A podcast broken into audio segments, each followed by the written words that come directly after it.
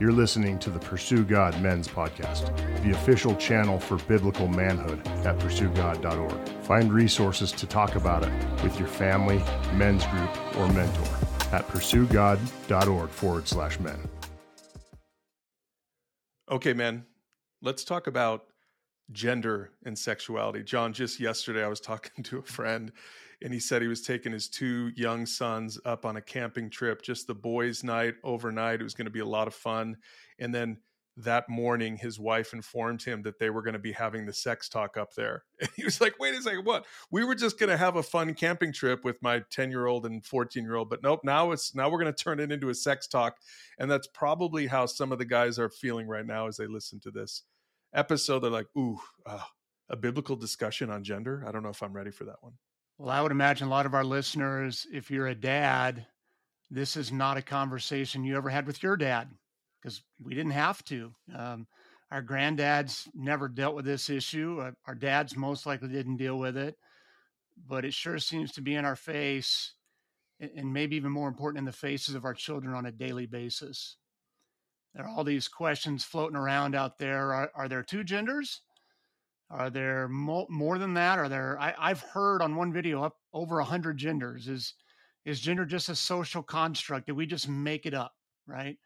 Um, can I change my gender if I feel like I'm not really the gender that I was born as? I mean, these are all questions that I don't think anyone was asking five or six decades ago, and and, and even I would say just a couple of decades ago were very few and far between that anyone dealt with this. I don't even think people were asking this five or six years ago. I mean, this really is how quickly it's changed. And it, you know, it really begs the question, John, who, who do we get our truth from? Who do we get our information from? How do we even know how to answer those questions? How many genders are there? And obviously, at Pursue God, our answer to that's pretty straightforward. We we look to God and His Word in all that we do. That's what we look to. We don't look to culture. We don't look to the you know the latest trends. We don't look to our favorite athletes, to the most popular influencers out there.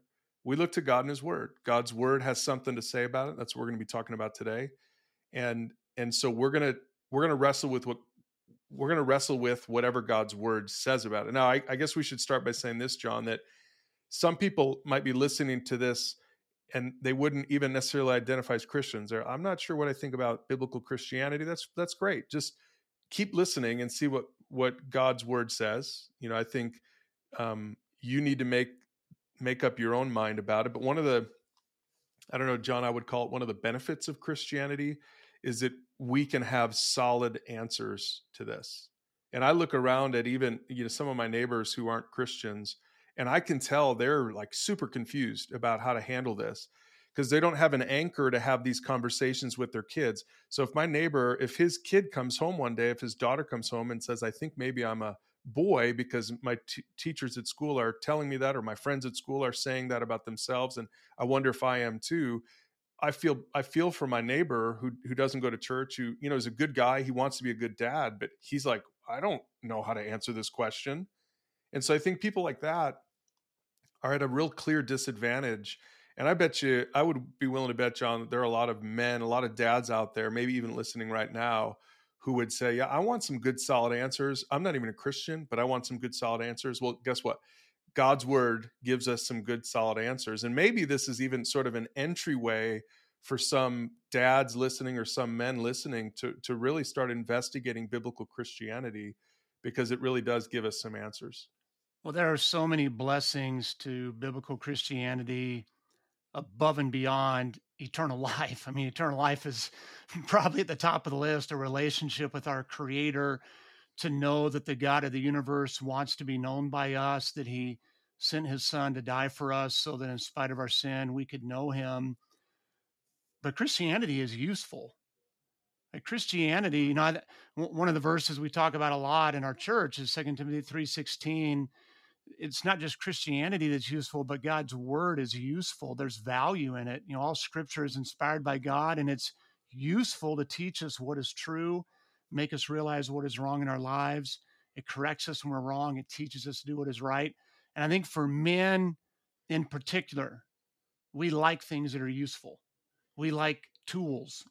we like stuff that makes our life easier. Uh, yeah, I think of people who don't know what the truth is on this issue.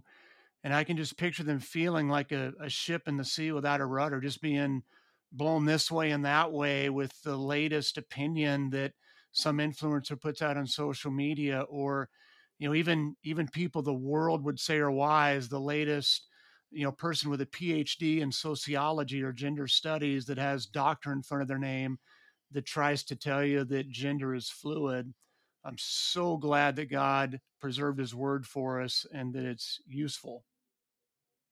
Yeah and so to the men out there who are listening who aren't even christians i would just encourage you to listen and and see if this resonates with you because i think a lot of this is going to resonate with you. This is the foundation that we have as christians and so if, if you feel like you're maybe on the outside looking in maybe this is going to inspire you after listening to this to look more into biblical christianity and i hope you do one of the best ways to do that is to go through the pursuit you can find it online pursuegod.org forward slash go and you know go through it with a friend maybe maybe you've got a, a buddy at work uh, a friend in the neighborhood that you know is a Christian, say, hey, would you go through this with me to learn what biblical Christianity is all about? But to the men who are listening who are Christians, th- to me, this isn't one.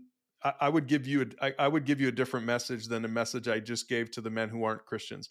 Because if you are a follower of Jesus, it's not just hey try this on see what you think about it that's not what it that's not what a christian should do with what we're about to say a christian should say okay whatever God's word says, I need to wrestle with it because I, that that that needs to be truth for me. I I can't just decide which which verses I want to I want to pick and choose. I, John, I remember walking through. We live in Utah. I remember walking through the Mormon Museum, Pioneer Museum. I can't remember what it is down by the temple, and literally seeing on display behind a case Joseph Smith's original Bible or one of his early Bibles it was a King James version. It literally had verses crossed out. It literally had whole I couldn't believe that actually the Mormon church displayed, I think it was Philippians, the book of Philippians, the first chapter, and it literally had verses xed out, crossed out. And I, you know, this isn't this is for another episode, but basically Joseph Smith, that's how he viewed scripture. He said, I think I'm going to take some and I'm going to I'm going to reject others and and he formed his own religion essentially Mormonism, which isn't a biblical take on truth.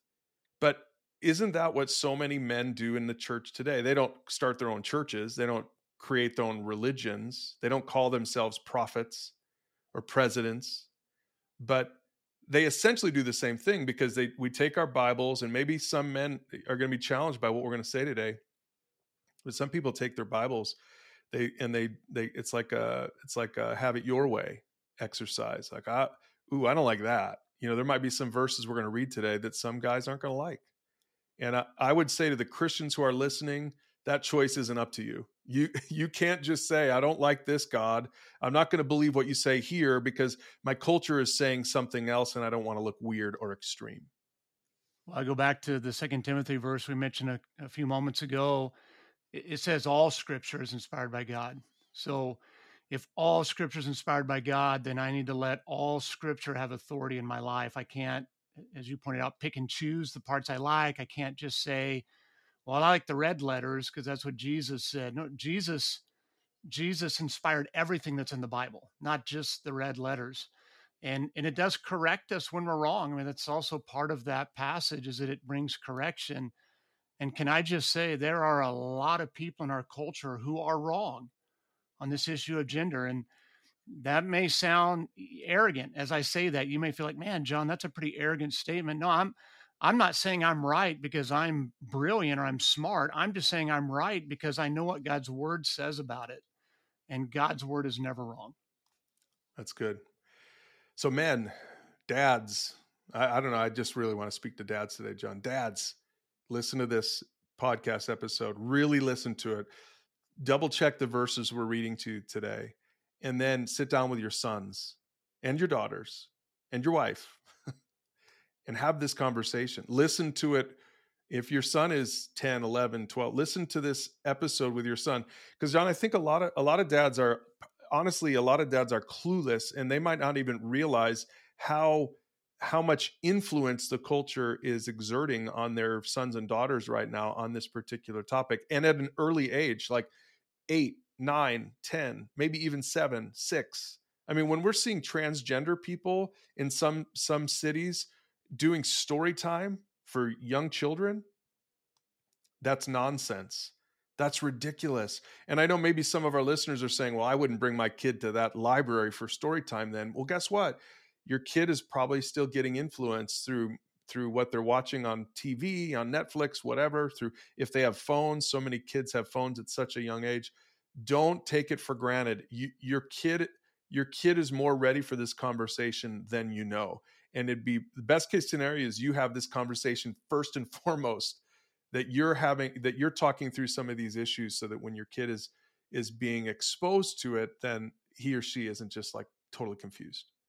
Yeah, we live in rural Utah, right? I would say that we're in a good way behind the times on a lot of things, uh, trends and and popular culture takes a little longer to get here. And just this last week, a man I'm mentoring shared with me that that his daughter, because she isn't promiscuous, that multiple friends of hers have said, "Well, you you're probably bisexual then." Because if you were heterosexual, you would want to be more promiscuous than you are. So you're probably confused about who you're attracted to, and that's why you're not promiscuous. I mean, that's insanity. This is just a young lady who wants to honor God and she wants to protect her purity for her marriage. And, and she has friends in a very conservative culture that we live in here telling her, well, then you're probably bisexual. So, so dads, I just tell you, if you think it can't happen where you live, if you think you're in that isolated community where this isn't an issue, I would bet you you're wrong. Yeah, and it's not just daughters. I mean, it's true. It's for sons and daughters, but sons especially. I have a son and a daughter. John, I know you have boys and girls as well, and it, it it's this is something that impacts both genders. But I tell you, especially boys, especially our boys, because we all have weird thoughts. In fact, we did a we did a topic on the on the family podcast. We'll we'll put a link to it down below about how to help your kids deal with weird sexual thoughts because dads think about it you when you were when you were 12 13 14 you had weird thoughts that would just kind of come and go you probably didn't you probably didn't think too much about it you didn't probably let it get too much in your head it just came and went and you got over it. These days you have a weird thought just a regular thought that any kid in any generation would have and you're going to be told by your teachers and influencers in your culture that that thought defines you that you should explore that that you should investigate that if it was a weird thought about putting a dress on if it was a weird thought about you know i don't know some some you look at a guy on on the on the uh, basketball court and a young man says, "Man, that's a good looking guy," and pretty soon now you start thinking, "Man, maybe I'm gay, or maybe I'm a maybe I'm a woman." Everyone has weird, crazy thoughts. We live in a culture now that tells you to investigate it and to follow that and follow your heart. And that's why these kinds of conversations need to be had with your kids. So, John, let's get into it.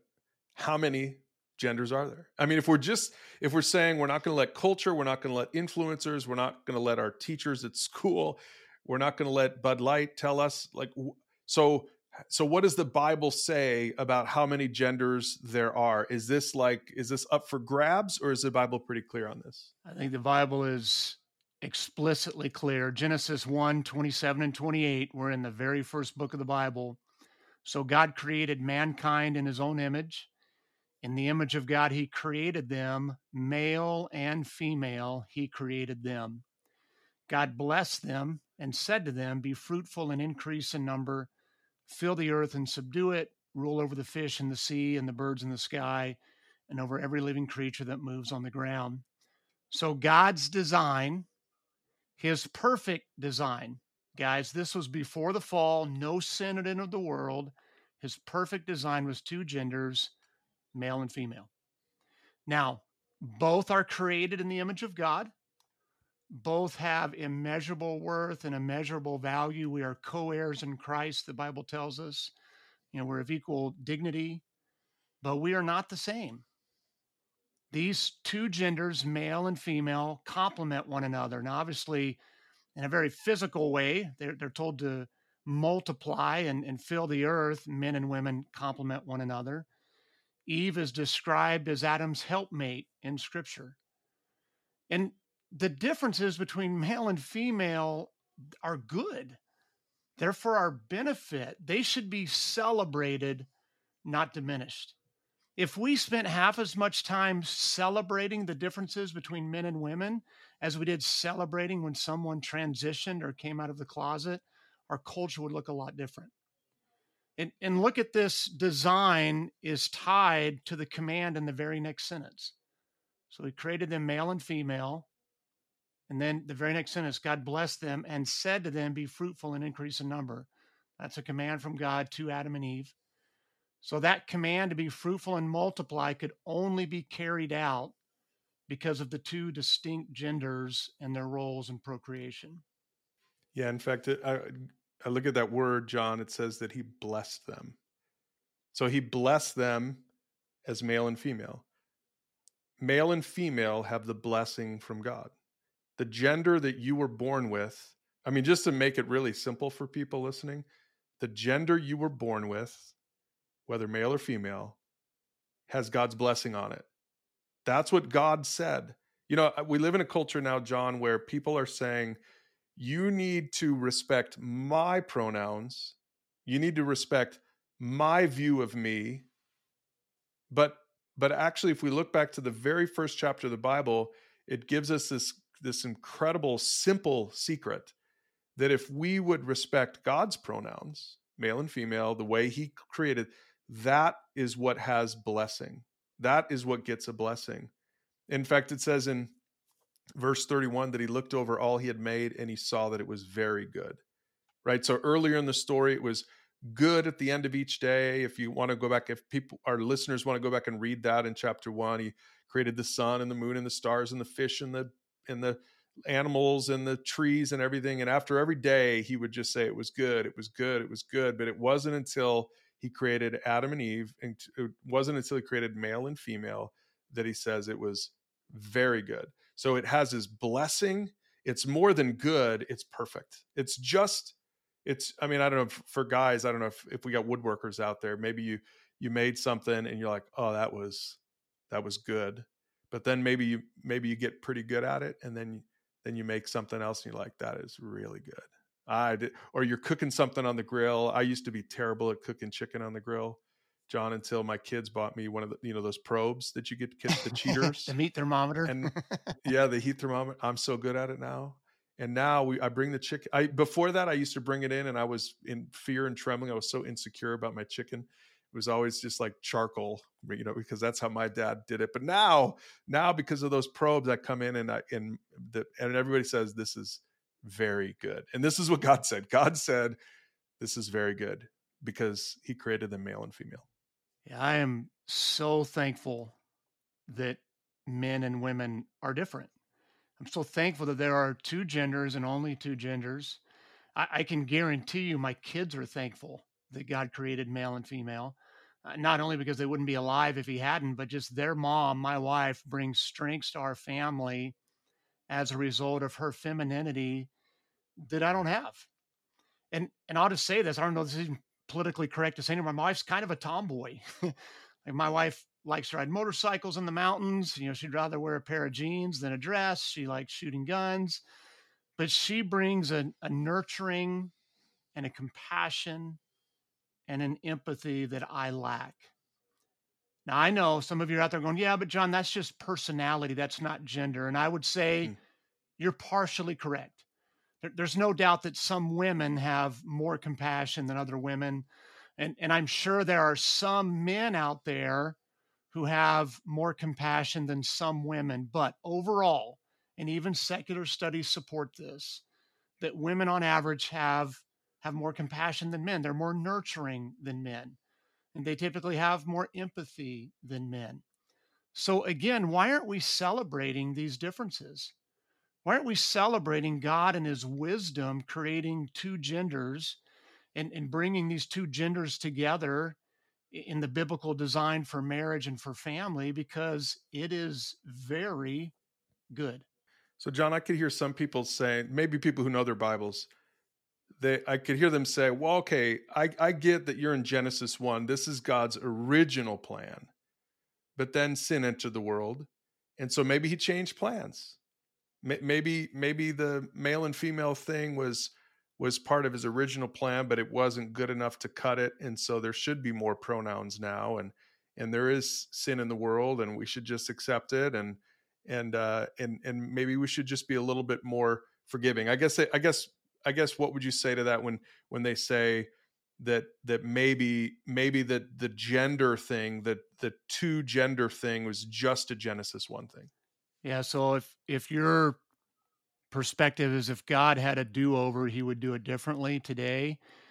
I would take you to the flood, which essentially was a do over, right? God looked at the earth and, and the sin of the earth and and he was heartbroken. He grieved over it and he wanted to start over. And, and look what he does in Genesis 6. He says, Look, I'm about to cover the earth with a flood that will destroy every living thing that breathes. Everything on earth will die but I will confirm my covenant with you. He's talking to Noah there.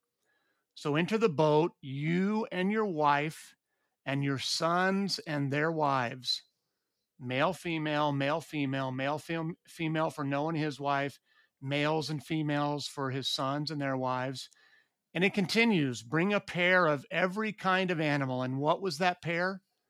A male and female into the boat with you to keep them alive during the flood pairs of every kind of bird, every kind of animal, and every kind of small animal that scurries along the ground will come to you to be kept alive. So the flood was, in a sense, this great reset. And once again, we see the importance of male and female Noah and his sons and their wives, and then male and female from each kind of animal. I, I saw a cartoon recently that had the, all these animals are getting on the boat, and these two unicorns are walking up the ramp, and they look at each other, and they're both male unicorns and and the one looks in there and says, "Oh crap!" So uh, you know, obviously that's the joke that unicorns don't exist anymore because they died on the on the ark. But look, the reality is, that's if you good. put fifty biological men or 50 biological women on an island, regardless of how they identify, that whole population will die out in one generation. There's just no way to create offspring without the two distinct genders that God created, male and female. And that's what he blessed. He did it in Genesis 1. He did it at the reset. Again, he didn't do it, but he he encouraged, he said, bring a male and female in those pairs. In Genesis 6, at the flood reset. Okay, but John, what about the person who says, okay, fine. Fine, there's just two genders. There's male and female, but I want to be a female now. You know, I'm not I'm not asking to be a third gender or a fourth gender. I just want to be a different I want to be the other one that I wasn't born with? Well, my first thing I would say to you is uh, my heart breaks for you that you're battling with that. Like truly, I don't I don't know what that's like. I can't empathize with you. I've never struggled with my gender. So if you're listening to our podcast, if if you're part of the audience, I, I just want you to know that that I don't I don't hear that with a cold heart towards you. But I would say our gender is determined at conception and the God of the universe, who knows the very number of hairs on your head, has a plan and a purpose for your life. And He had that purpose before you took your first breath. And when you and I trust our feelings over what God has declared to be true, what we're essentially saying is we know better than the perfect, holy God who created us. That, that's how we define sin at our church, right, Brian? We talk about a lot. It's trusting in our own thoughts, feelings, and opinions over what God has declared to be true. And and I think someone who would try to change their gender, that's almost the, the pinnacle of that. That's almost the pinnacle of saying, Yeah, God, I know you had a plan. I know you said this. I know you created me this way, but I know better. One of my favorite passages in all the Bible, and, and it's funny, I never really I guess I never really studied this passage or just didn't mean as much to me until I became a father. But Psalm 139, 13, and 16, this is a verse that I've prayed over and over that my kids would believe to be true, that they would own it. And it says, You made all the delicate inner parts of my body, and you knit me together in my mother's womb. Thank you for making me so wonderfully complex. Your workmanship is marvelous, how well I know it. You watched me as I was being formed in utter seclusion, as I was woven together in the dark of the womb. You saw me before I was born. Every day of my life was recorded in your book. Every moment was laid out before a single day had passed. God has made you wonderfully complex. His workmanship is marvelous. You are his workmanship. So, everyone listening to that means you are marvelous. Now, it's a different video on, you know, not not being prideful about that because it's God who makes us marvelous, not ourselves. But but you need to know that the God of the universe looks at you and says, Hey, hey, you are wonderfully made, just like I made you.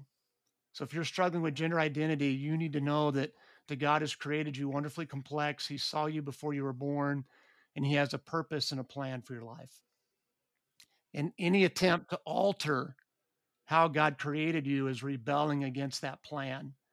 It's usurping his authority. It's saying, hey, I know better than God does. He got it wrong. I think about it. That has to be one of the most arrogant, prideful stances we can take. And that's probably shocking to hear. If you're struggling with gender identity, it's probably shocking that I just called you arrogant or prideful. You, you probably think that's that's the last thing you are, but again, that's the position you're taking that you know better than God does and think of what the world would look like if we did that in other areas of our life. God, I, I know you said I shouldn't steal, but I'm pretty sure I feel like I deserve this thing and I, I can't afford it. So I'm I'm gonna go out and say I should steal. Or God, I know you said marriage was a lifelong commitment, but I don't feel like my spouse loves me. And I know you want me to be happy. So I'm gonna just go ahead and bail on my marriage. There would be no end to the chaos if we treated other areas of our life with that same attitude that I think God made a mistake. Yeah, Jeremiah 17 9 says, The human heart is the most deceitful of all things and desperately wicked. Who really knows how bad it is? So, you know, we live in a culture, John, that says, Hey, follow your heart, do what makes whatever makes you happy. We talk about, we have a whole podcast dedicated to this on the Truth Podcast. We'll put a link to that below as well.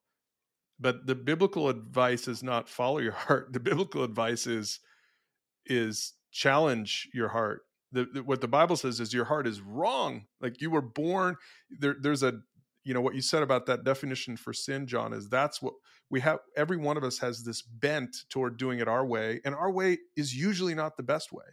I mean, look at a two year old or a three year old.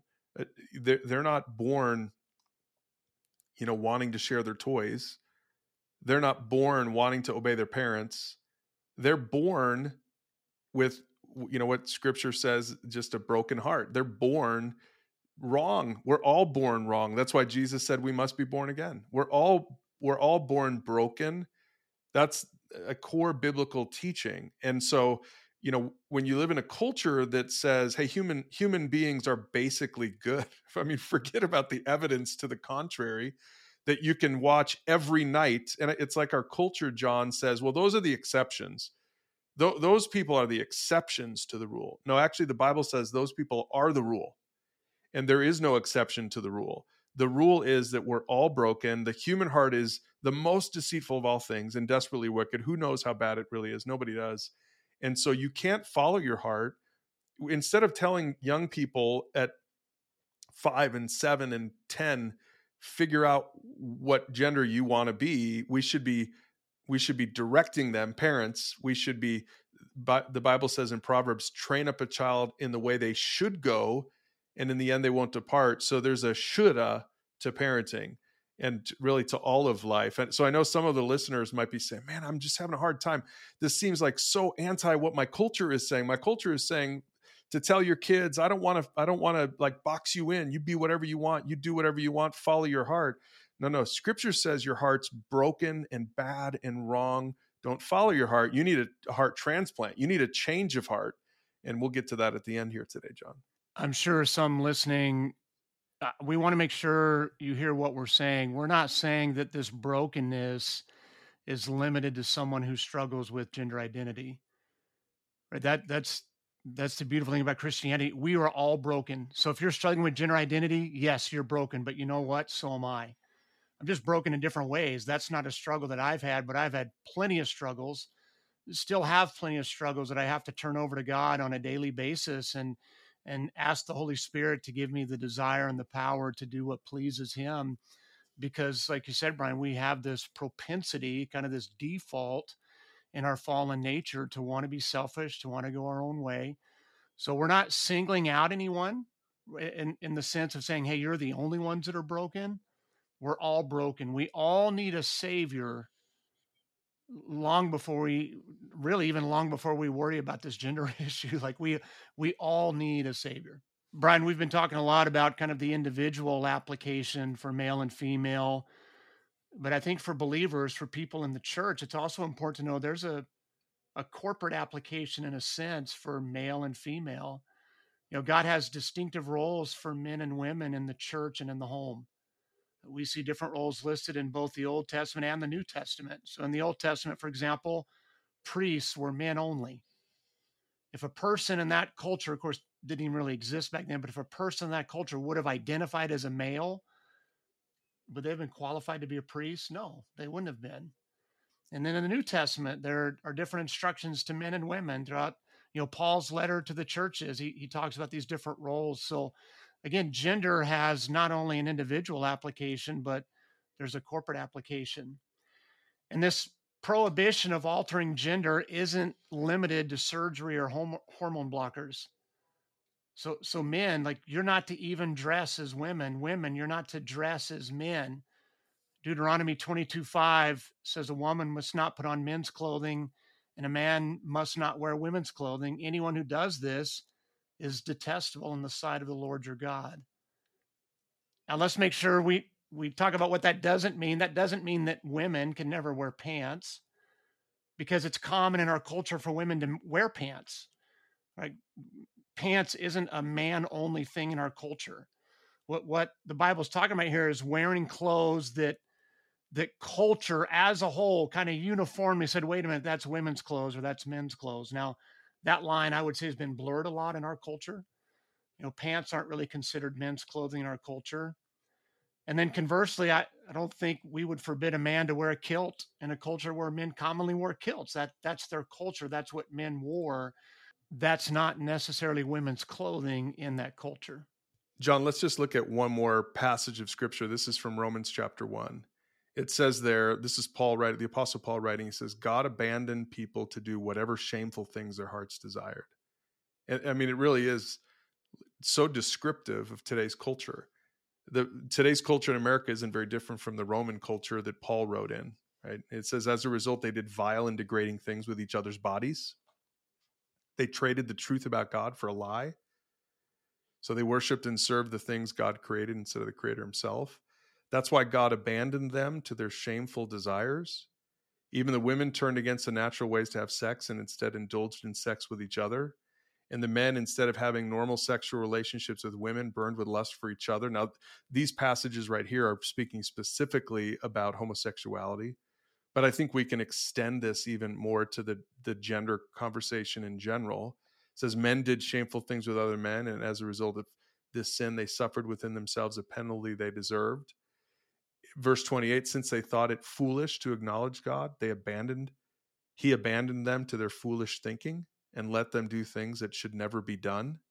You scroll all the way down to verse 30, it says, They invent new ways of sinning and this is what if this it just feels like we're reading something that could be written in just today's newspapers you know from a christian perspective this is how it feels in these last 5 or 10 years it feels like where did this come from? It's so prolific now. It's like we're we're inventing new ways of sinning we, we almost have to spend a half a day prepping for a podcast topic like this because i don't even know all the terms anymore john. I don't know about you but I just feel like when I read Romans one, I, am just reading something that is that is specifically addressing uh, today's culture. As you pointed out, Brian, this passage probably directly deals with, with homosexuality as much or more than gender, but as much as we like to separate those things, I mean, we've titled this a biblical discussion on gender. There's overlap there. The vast majority of people who want to change genders also struggle with same sex attraction. That's part of the reason they want to switch their genders. And it certainly does seem like our culture invents new ways of sinning, like you mentioned in verse 30. We're having these conversations with things that again five ten years ago we rarely had conversations on and man it just we just see the the breakdown of of our culture we see the breakdown of you know even the fabric of of families and god's boundaries the, the older i get the more i learn that god's boundaries are for our good.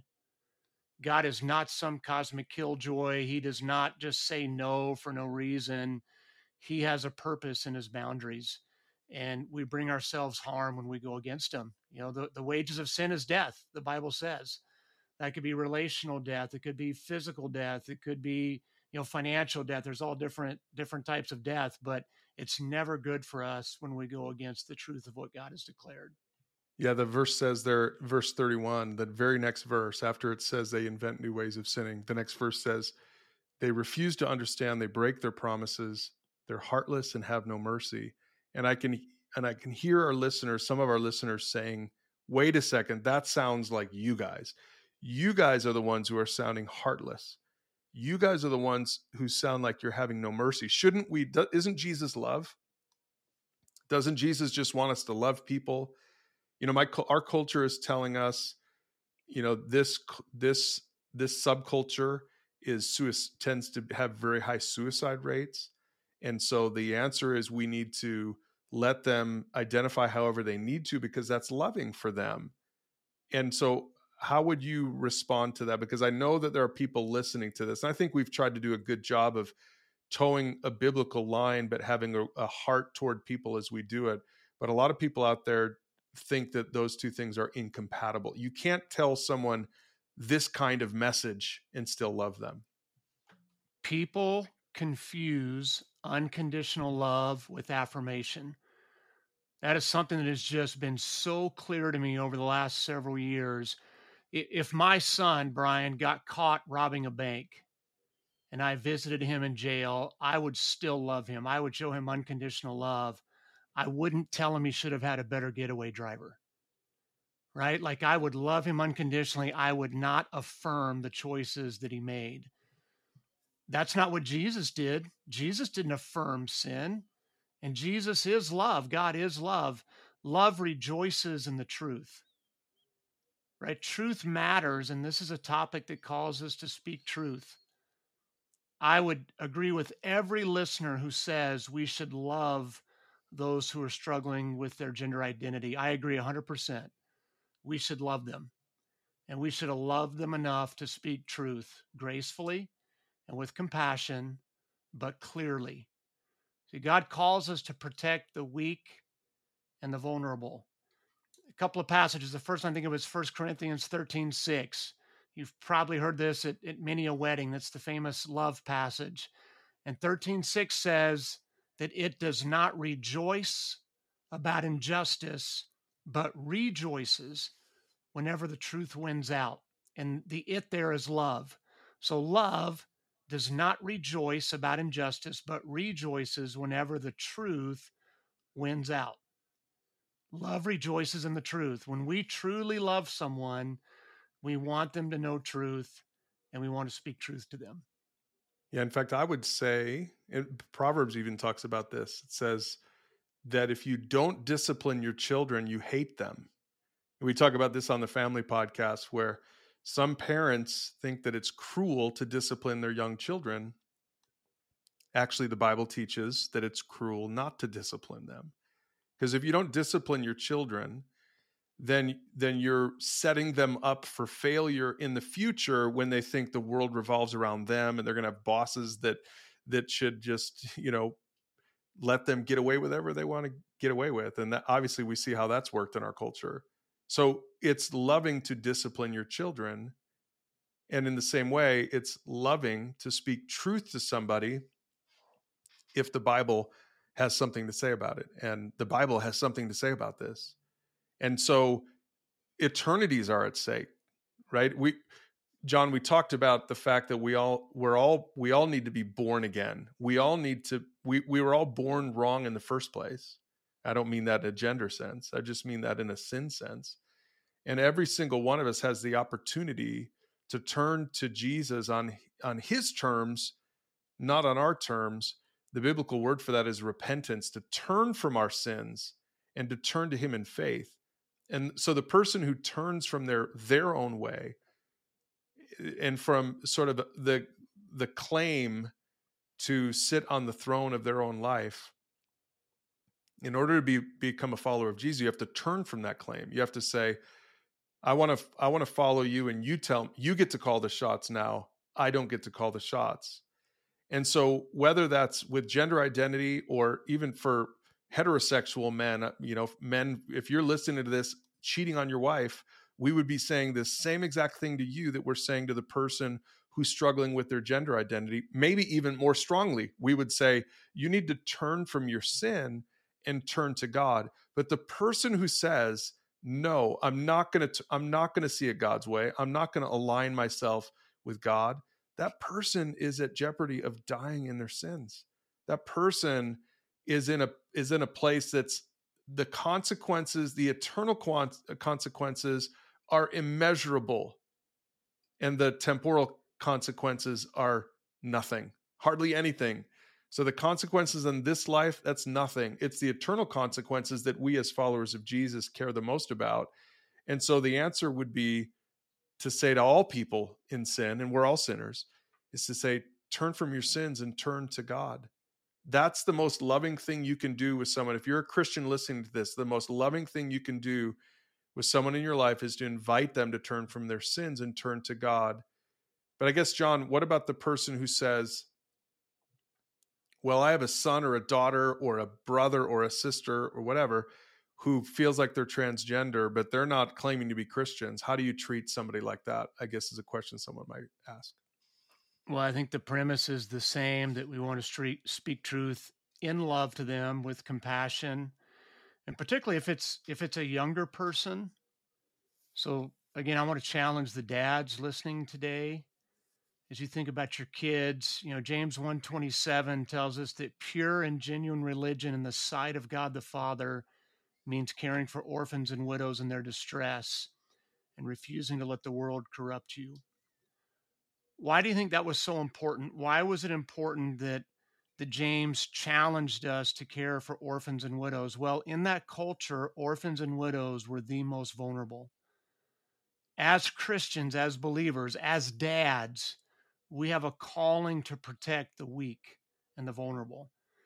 And I'm telling you, our children are being attacked by an agenda that's trying to destroy biblical teaching in this area. And I don't think it's an overstatement to say that this is an organized attack straight from the pit of hell. Like this, this is a spiritual battle, guys. There is an enemy behind all this. The Bible says our battles aren't against flesh and blood, they're against the spiritual forces and principalities and evils of this dark world. So some people are probably thinking, well, what's the harm? Why can't you guys just live your life the way you want to live and let these people live the life the way they want to live? Well, first, the harm is this is rebellion against God. And that never ends well. You know, we've said before there are consequences for our sin. The Bible says the wages of that sin is death. There's also physical harm. We have children in our culture making decisions now at eight, nine, ten years old about their bodies that are often irreversible. And they're making these decisions at an age when they can't legally drive. They can't legally vote. They can't smoke or drink alcohol. And yet we're allowing them to make decisions about hormone blockers and about surgeries and mutilations to their bodies. They need our protection.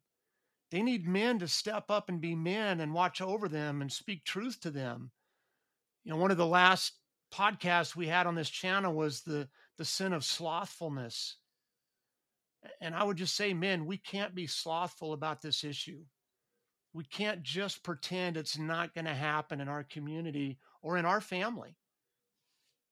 we, we need to recognize that culture is is after our kids culture is after people you love and care about we need to engage with our children on this issue because they're hearing it nonstop from their peers from social media from the media we need to speak truth in their lives so if you want to do that you can find this very topic on the men's page at pursuegod.org again dads we encourage you to talk about it with your kids um, talk about it with your sons and your daughters.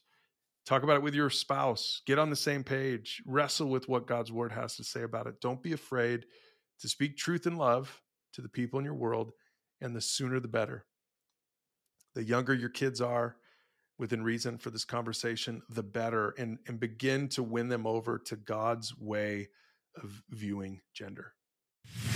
Hey, listeners, Pastor Brian here. If you're enjoying our podcast, would you consider becoming a donor? Our goal is that these podcasts would reach the largest audience possible. So, obviously, it takes money to create good podcasts. But more than that, we want to make sure to market this to the whole nation and even to the world. That's where your donation comes in. So, would you consider becoming a monthly donor? And to do it, just visit pursuegod.org forward slash donate.